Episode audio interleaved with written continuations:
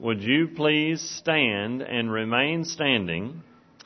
And we have a plenty of gifts. So what, uh, okay, y'all go ahead, start passing. When you get your gift, you can be seated. As they're passing this out, um, going to read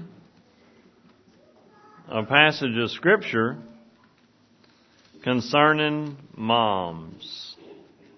And of course, this famous passage in the book of Proverbs, chapter 31. It says, Who can find a virtuous woman? For her price is far above rubies. The heart of her husband doth safely trust in her, so that he shall have no need of spoil. She will do him good and not evil all the days of her life. She seeketh wool and flax and worketh willingly with her hands. She is like the merchant ship. She bringeth her food from afar. She riseth also while it is yet night and giveth meat to her household and a portion to her maidens. She considereth a field and buyeth it with the fruit of her hand. She planted a vineyard. She girdeth her loins with strength and strengtheneth her arms. She perceiveth that her merchandise is good. Her candle goeth not out by night. She layeth her hands to the spindle and her hands hold the distaff.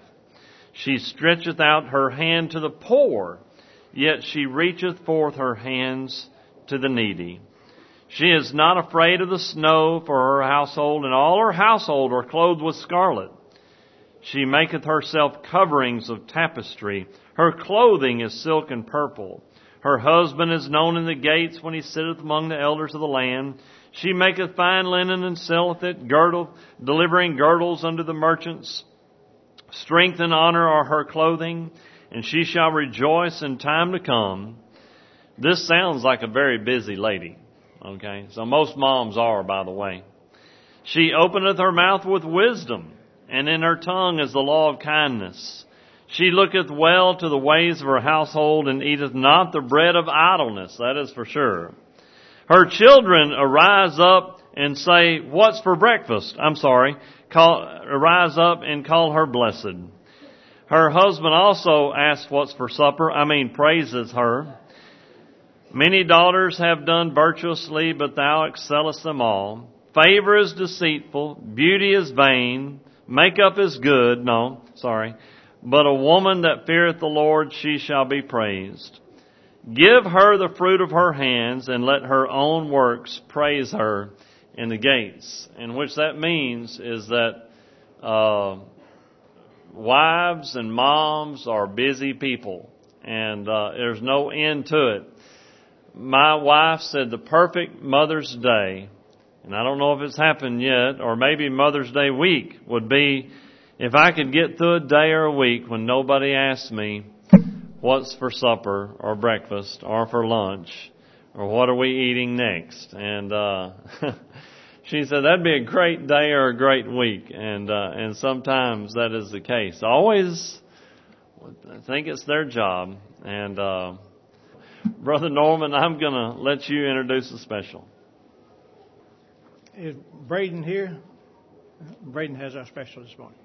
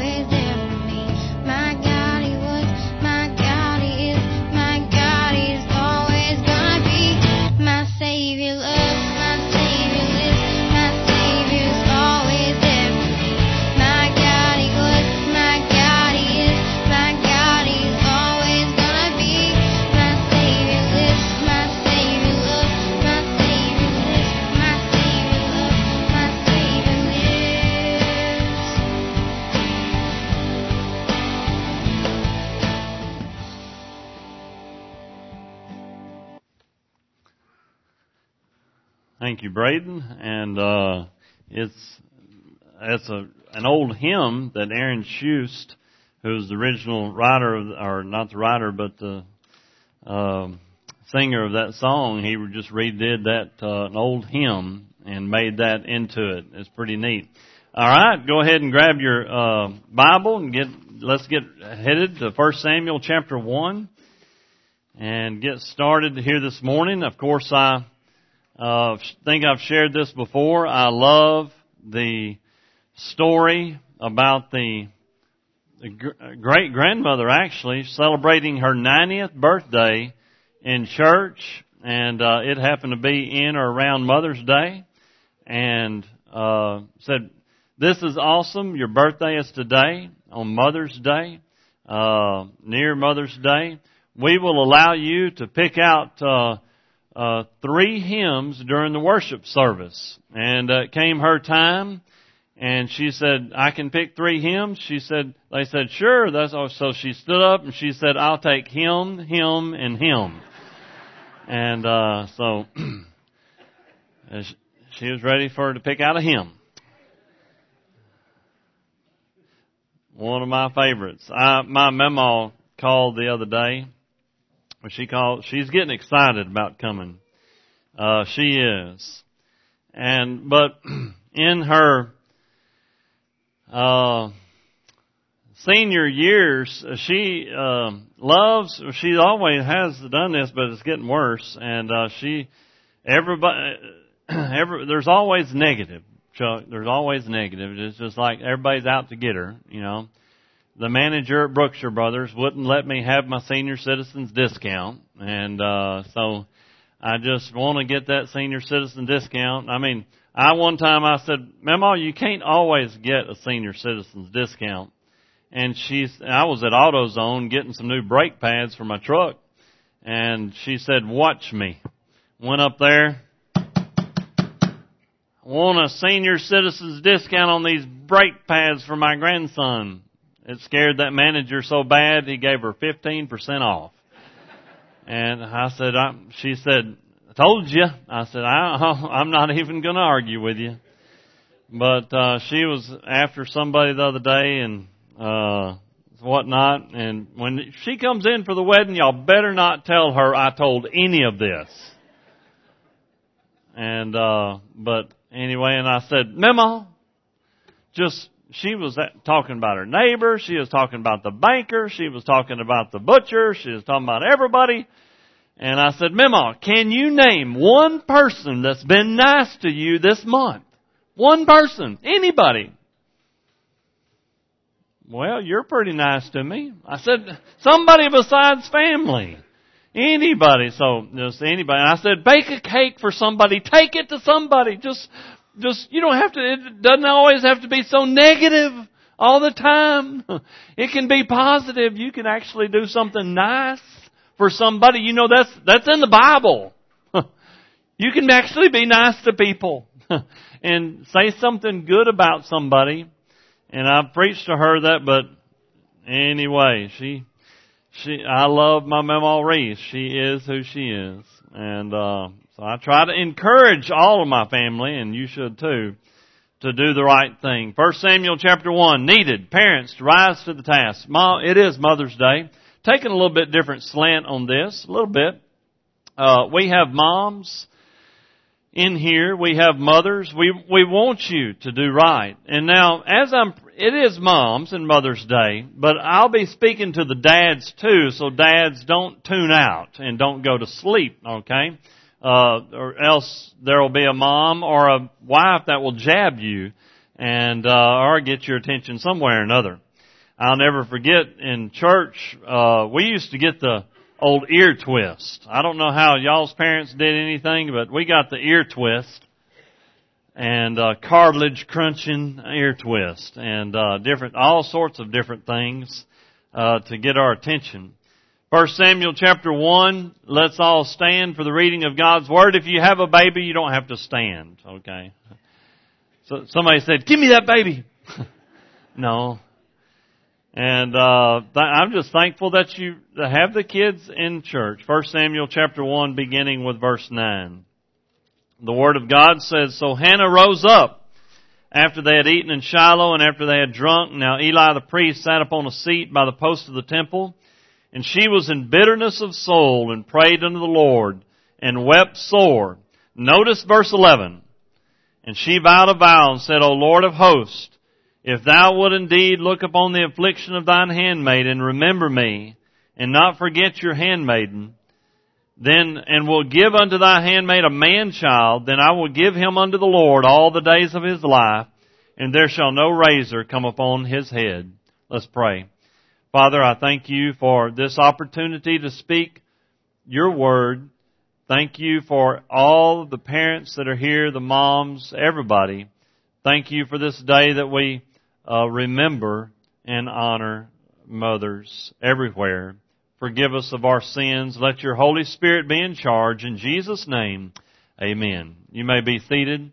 Thank you for honoring the Lord and His Word. And as you keep reading, we notice this story that, uh, matter of fact, uh, she was praying, she was moving her mouth, but praying. I've done that before. You move in your mouth, you're talking, you may be talking to yourself, but she was praying to the Lord. And Eli said, my goodness, he didn't really know, she didn't say Hannah, said, uh, said, well, what's, what's this woman doing? She's, her mouth is moving, maybe she's drunk. And, uh, said, uh, verse 14, asked about that. Hannah said, no, no, I'm not a woman drunk. I haven't been drinking. And uh, in verse 16, matter of fact, don't. Hey, I'm not one of those unbel- unbelievers going to that other church over there, that church of Belial. I'm not one of those ladies. Okay, and uh, and said, now listen, verse 17. Eli answered and said, well, go in peace because guess what? God is going to give you a son. God's going to give you a son. And uh, she said, Let thy handmaid, I'm in verse 18, find grace in thy sight. So the woman went her way and did eat, and did eat, and her countenance was no more sad. Now, just let me just talk about what I've called the tremendous uh, value of parenthood. This, I mean, that this is a natural desire that God put in every mom. And matter of fact, uh, I think we might have shared this before, but uh, you know, God on the first day He made earth, space, everything, just boom. Okay, He just made all. Then He made stars and different things, and later on the animals, and of course He made man. And every time He made light and dirt and all that stuff, every time He made it, He said, "That's good. That's good." And then He made a man and he said that's good, but then he said, you know what's not good? He doesn't have a wife. He needs a wife. And, uh, you know, uh, I love the two stories on that. Uh, there's two stories, one from a man's point of view and one from a woman's point of view on the creation. And, uh, the first one is, is he made man and he looked at man and he said, you know what? I can do better than that and he made a woman. Okay? Now that's to the woman's point of view. And, uh, you know, and then after he made man, the Bible says he rested. And then he made woman and nobody's had any rest ever since then. So, that's from a man's point of view. Okay. So there's two ways you can look at creation there. And, uh, you take the side that you like and just go with it, okay? But both of them are true. The very first thing, very first thing that God ever did where He said it's not good, and that is for a man to be alone. So He said that's not good. He did say that. Not good for a man to be alone, so He created a woman. And this woman, He put in her, and Bible says that God, excuse me, Adam called his wife Eve because she was the mother of all living. Very interesting word there, but follow me very closely. God put in every woman a nurturing instinct. Now, most women, uh, some women work at this nurturing instinct. Some women are not natural nurturers, but it's there. God did put it in them. Some women are, I mean, naturally nurturing. Some women, I mean, I've seen like, uh, little girls, they, they, they love to nurture. Where'd they get that? God put it in there. Okay? And so guess what Hannah has? Hannah has a desire to nurture and take care, and she doesn't want to take care of her husband the rest of her life. Okay? She wants a child. Matter of fact, she's got a specific request, which tells me something. Did you know that it's okay to be specific? Guys out there, if you're praying saying, boy, I would love a son, it's okay to pray that. Hannah did. Hannah prayed for a man child. It's okay to say, well, I would love a little girl. Lord, give us a little. Sometimes He doesn't always follow through, but He gives us or doesn't give us according to His will. Okay? So she was praying a very specific prayer, and she had two things. I paid specific attention. She vowed a vow in verse 11. And then a very famous passage in uh, Psalms 127. If you'll slide over there real quick. Psalms 127. The Word of God says in verse 3, says, Lo, children are a heritage of the Lord, and the fruit of the womb is His reward. As arrows are in the hands of a mighty man, so are children of the youth. Happy, uh, notice it says, so children are of the youth, because when you get older, children are work. I mean, it's work being a parent. Now I'm going to get on that in just a second. And then it says, happy is the man that hath his quiver full of them. They shall not be ashamed, but they shall speak with the enemies in the gate. Well, tremendous value of, of parenthood. Got something landed right there. There we go. Got it. Now, Hannah desired it, and uh, folks, one of the greatest things that you could ever do is raise kids, but raise them in church. Don't send them to church, bring them to church. Don't send them to Sunday school, bring them to Sunday school. Be involved. I mean, think about it. Some parents will invest hours. I mean, think about it. I was visiting with one fellow uh, the other day, and he said uh, we were talking about raising kids, and this fellow here is a multi-millionaire, multi-millionaire. He's authored, uh, had the opportunity, authored several books. Anyway, and he said, growing up, his dad paid him, paid him good money to read books. Now this fellow writes books. Okay?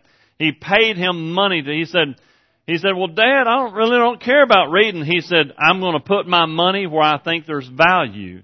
And I, I value education and I want you to, to read. And he assigned him classic reading material, Bible, classic books, and he paid him to read it. He said, well, why can't I, um, get paid like other kids get paid in chores? And he said, uh, you're a member of this family, you're going to take out the trash and wash the dishes or do whatever I tell you to do because you're a member of the family, but I'm putting my money where I, where I value.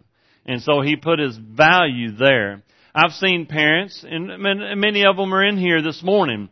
You will sink money into your child where you, where your values are. Okay? Your time and your money will go into what you value what you want your kids to know and deem important. But a lot of times what we deem or put and sink into them aren't always spiritual things. They'll know, uh, and it's good. There's, you know, folks, as I use these examples, don't think, I mean, I've had my kids in sports and recreation, all kinds of stuff, but I've got to put in them what I value. And I value spiritual things. I value uh, spiritual time together. I value church camp. I value vacation Bible school. I value church. And of course, obviously, well, you're the preacher. Well, yeah, yeah, but I've seen it work for everybody. Everybody. And you can sink hundreds and thousands of dollars into your child and they will be good and know whatever you are sinking into them. And what are we sinking into them? What are we valuing? Uh, the value of parenthood. Now, Hannah followed through.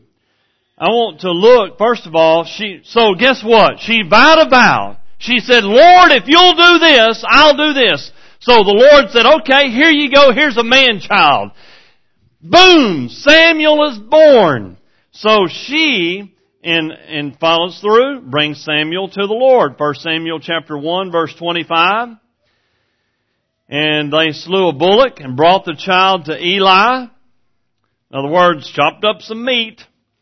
And she said unto my, O my Lord, as my soul liveth, my Lord, I am the woman that stood by thee here praying unto the Lord. For this child I prayed, and the Lord hath given me my petition which I asked of him.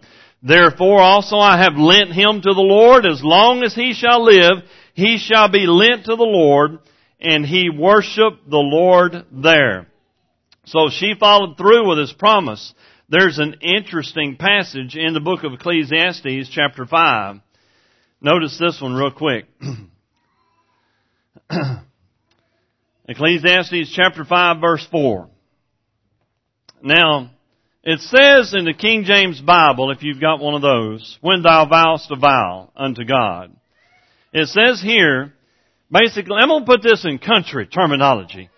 If you ever tell God you're going to do something, you better do it. Okay? It says here, when you defer not to pay it, you better follow through with your word. And then in Ecclesiastes chapter 5, verse 5, it says, Better it is that thou shouldest not vow than thou shouldest vow and not pay. In other words, be a person of your word. Now listen, she followed through with what she had, promised God. She said, God, please give me a son. Now, Taylor, of course, is uh, this will be 20 years old. She's 19 and 15 sixteenths. Some people saying, I'm five and a half years old. Notice wh- what age is it whenever you stop using halves? you know, when you're growing up and in school, I'm seven and a half. You know, I've never heard Brother Ed say, I'm 83 and a half. You know, so I'm just kidding, Brother Ed. I stretched it because I knew he could handle it. I'm 83 and a half. No, no, we, there's an age somewhere where you stop using halves, but I don't know what it is. You can tell me after church, but, but anyway, and so, as you, as you're getting up and you having this child and, uh, looking at having this promise to raise our kids in church and do what we should do as parents and as moms. And I think about this time here, we have an example of Hannah saying, you know what, I'm going to follow through. I'm going to follow through. Parents, I need you to follow through. Taylor is, uh, she's fixing to move out. Caleb is, uh, 14. Allie Joe's fisting, she's fisting to be 12. You always say what they're fisting to be. That's an English word, by the way, fisting. Fisting to be. Y'all know what I said. Okay? Guess what? How long do you have your kids before the concrete sets up and it seems like the, the time comes where that's it. Mom and dad, you can't tell me anything else. Parents, when they get to that point, stop. Let them learn. Just let them learn. I was visiting with a parent the other day. I loved his parenting skills. He's dealing with a second grader, I think, second grader and he's trying to improve writing skills. Ten sentences, write these ten sentences. It might have been five sentences. Very, just sentences on one piece of paper. I want you to write these just this way, son, because you need practice on, I want you to actually be able to write where people can actually kind of read it. And the son said, second grade, no! And okay, you're going to sit at the table until you write. That's, I, I love this. I love this. Miss Betty, I love this. Parent, that's what I'd do. Man, never had this happen, probably because they knew that it was going to cause, have pain involved. But the, uh, parent and, uh, this dad put him there, said you cannot get up from the table till you write the, no. So the child laid down on the chair, took a nap on the table, didn't get up, missed two meals, six hours later, finally it was bedtime, okay? Off to bed. And, uh, next, uh, might have got something to eat, I don't know. Next day, same sheet of paper, put it there, six hours later, finally wrote them out. Next day, you know, these are homeschooled kid, by the way. You think this is terrible parenting. This is great parenting. Okay? Because why? Because if you won't, if you can't break them in the second grade, you won't have diddly squat to say to them at 14. Okay? Your parenting ability will be down to zero. Okay? Because they'll be telling you what to do. Alright? And, uh, but anyway, second grade, and, uh, guess what? The third day, instead of six hours, took six seconds. Guess what? They learned that all I gotta do is write this out and I'm done. And guess what? That's great parenting skills. Matter of fact, I didn't have time to put all the verses in there. I'm just looking at examples of bad parenting, and uh, I love the proverb that says, you know, there uh, people also talking about spoiling the child and sparing the rod and all this. And matter of fact, it says to to corporal punishment to use it on your kids. In the Bible, it says that. Matter of fact, it says don't let his crying fool you. This is Michael Reese version. You can look it up. It's in there. Don't let his crying fool you. He's not gonna die. Okay? He's not going to die. He'll be okay. His backside will be fine. The Bible says that. Okay? But all it is, is why? God says, listen to me very quickly, God is the ultimate parent. He has never made a mistake. And guess what the Bible says? He whips his children. It does. Now, you parent, I mean, the kids are saying, well, what kind of sermon is this? Don't be preaching that, Brother Michael. That's not, doesn't sound very good. You sure that's in the Bible? I'm sorry, kids, it is. But you'll thank us later. I'm thankful. I didn't get enough whippings, you know, and our belt said, I need thee every hour, okay? It said that all the time it said that. I didn't get enough whippings. I was, and now Caleb is, looks just like me and acts just like me, okay? An example of bad parenting. 1 Samuel, chapter 2, verse 27. I've got to fly through these. Eli was an example of a bad parent. Now, Folks, listen. Uh, somebody said one time, why don't, isn't it a whole lot easier? Is it harder to learn from your mistakes or to learn from somebody else's mistakes? Uh, you should know. It's easier to learn from other people's mistakes than learn things your hard way, okay? Whoa, learn that one the hard way. Never drive a car under an 18 wheeler. That's not a good thing to do, okay? That's not gonna work out for you very well.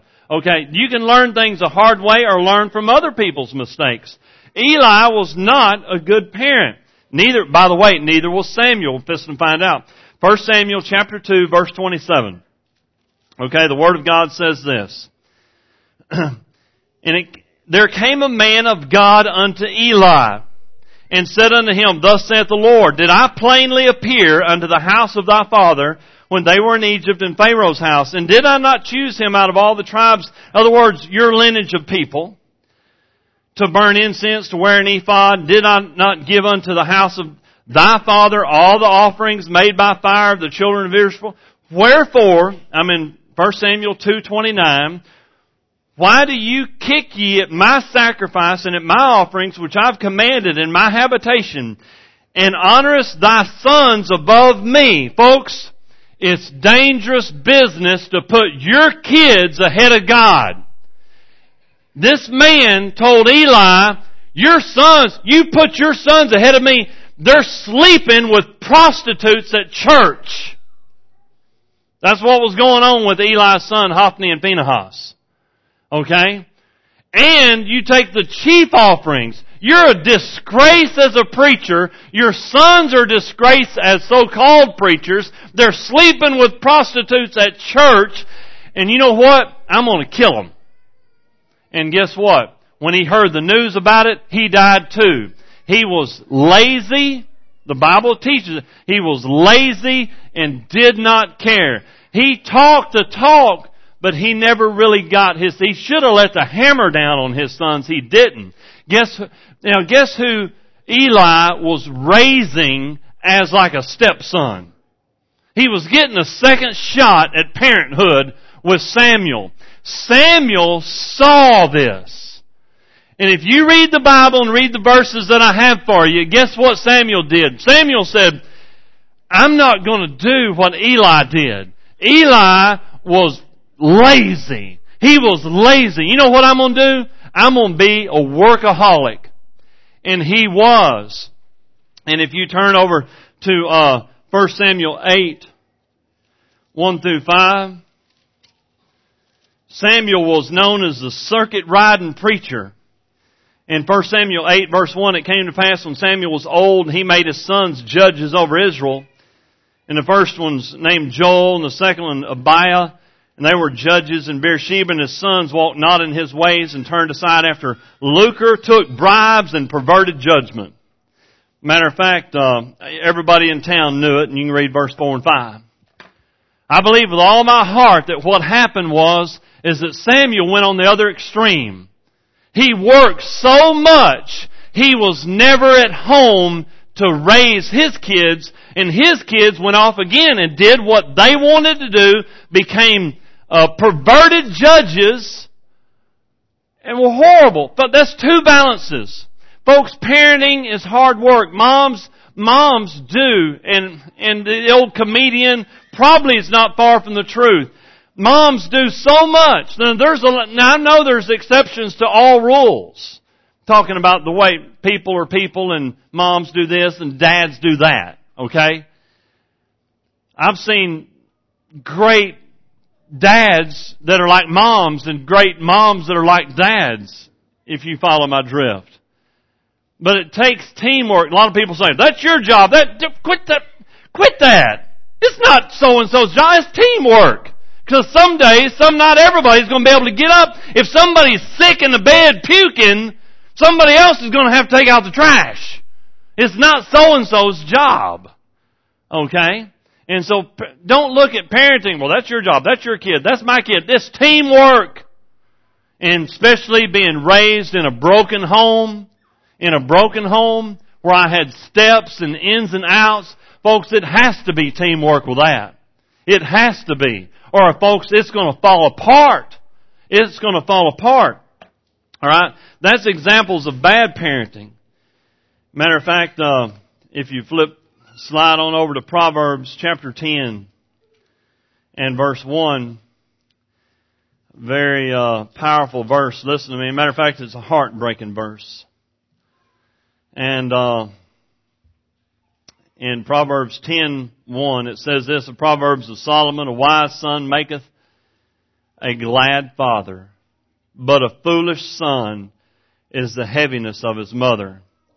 In other words, uh, you know, it's just like I love the Bill Cosby routine.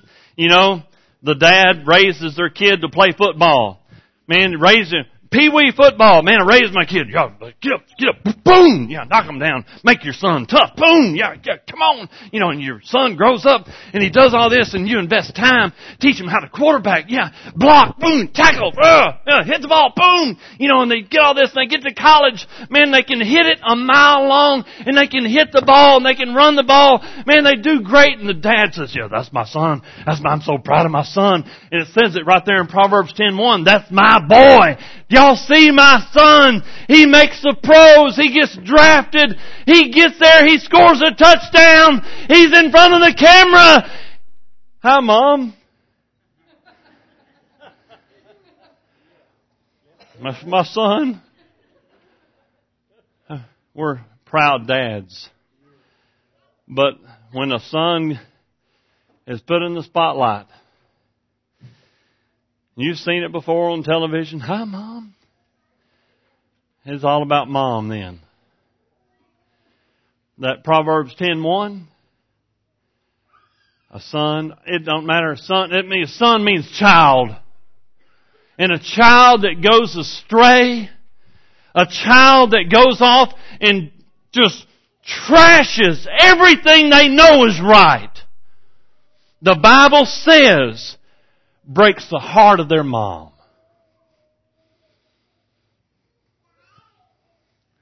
Maybe it's because dads, we can compartmentalize. We can say, I taught them better. then the mom just, their heart is broken. That's what Proverbs 10.1 says. But their heart is broken. So you think about that if you ever make decisions, not only are you breaking God's heart, you're breaking your mom's heart too. well, flip, run real quick. Now the other scripture that I had in there is David. David was not a good parent. He set a bad example. He wasn't really lazy and he wasn't really gone. He just did some bad, made some bad decisions. Oh, and by the way, it cost him. And by the way, oh yeah, his son Absalom, who wanted to kill him, when the mess, he, I mean, his son wanted to kill his dad, and when the messenger came and said, your son Absalom is dead, David was heartbroken. Because it was, even though his son rebelled, he was still, he loved his children. He loved his kids. So quickly, in closing, Titus chapter 2. What, what do we need to do as moms? I want moms to rise to the task. I, you know, and again, it's not, don't, don't raise your kids according to Dr. Spock. That's a, uh, uh, idiot psychologist from the 60s, and uh, or or even according to Michael Reese. Raise your kids according to the Word of God. Period. It doesn't even have to be according to a man. Okay? And uh, so, you know, think about it. Just just raise your kids in the nurture and admonition of the Lord. The Bible says. Now, Titus chapter two verse 1. Okay, he's telling this guy, hey Titus, this is what you need to teach your church. Because Paul is writing, telling a preacher what you need to teach a church. By the way, guess what? I'm a preacher and I'm preaching to my church. What should I be preaching? I need to preach the things that become sound doctrine. And also I need to tell the older men that they need to be serious grave, temperate, sound in faith, and, and in love, and in patience. It says charity, but it means love. Wait, Brother are you telling us we gotta love people? Uh, yeah, duh. You're supposed to be saved. You're a Christian. Okay? The aged women, older women, I like the King James one. It says aged women. The older ladies, alright, likewise, that you need to be in behavior as becomes holiness. Not false accusers, not given to much wine, and that means, by the way, if you read the King James Bible, what that means is not addicted to stuff, okay? Teachers of good things. Oh, by the way, false accusers, that means if you, like I told my mama, if you can't say anything good about somebody, I need to interpret this. If you can't say anything good about somebody, close your mouth. Alright? And notice verse 4. Now I want to just stop on verse 4 a second. That they, the older women teach the younger women to be sober, serious. That sober means serious, and if you have a King James Bible. To love their husbands and love their children. Stop. We really have to, wait a second. To love your, Do, do we have to teach this? does somebody need to teach Karen to love me? Did you know this? That there's some people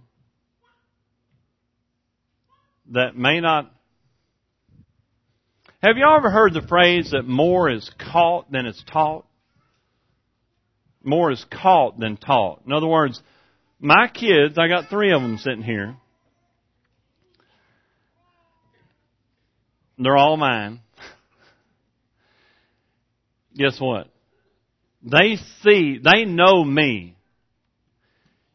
And guess what? It would, y'all can, y'all can interview them and ask them, is your dad always that way? How is he? Ask, ask about Karen. Now behind the scenes, when y'all really, when they're not at church, how are they?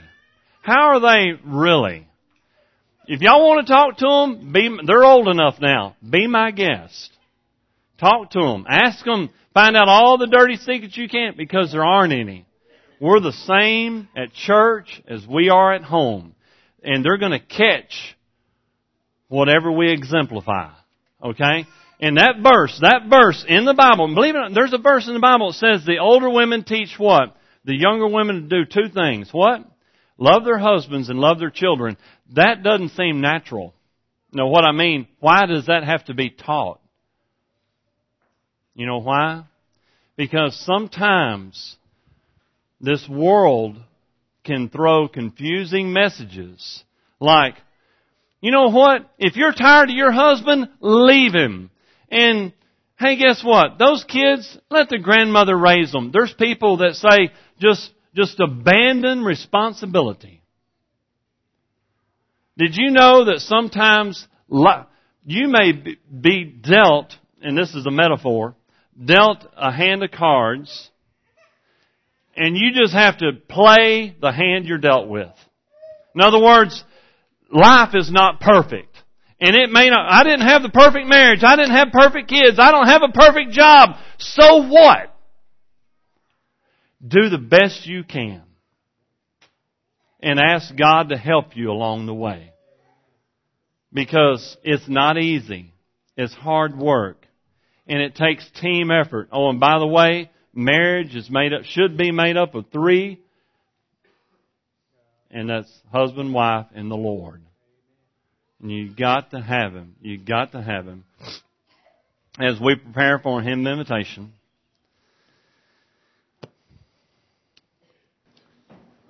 What's the name of the message? We need parents. We need, and I know moms, and a lot of it falls to the moms, but it shouldn't. Husbands, don't leave your wives hanging. Dads, step up to the task. I mean, we, sometimes we say, well, that's your mom's job. No, it's not. It's teamwork. It's teamwork. And moms need our help. Wives can't do it alone. Moms can't always do it by themselves. They need help. And we, we need to rise to the occasion because folks, parenthood is serious business. Oh, by the way, by the way, if you've got prodigal children, if you've got prodigal children, and you're stuck with raising grandkids or even great grandkids, do the best you job, the best job you can do. Best job you can do. I mean, I've always preached this kind of like I preach divorce. You know, put the, say, I need, I've learned from the past, I'm going to do the best thing I can do right now. I, you know, so you can, I don't need to say this, Paul said it, forgetting those things which are behind, that doesn't mean that I don't learn from them. It just means put the past in the past, do the best I can do right now for the Lord. For the Lord. That's what He wants. That's what He wants.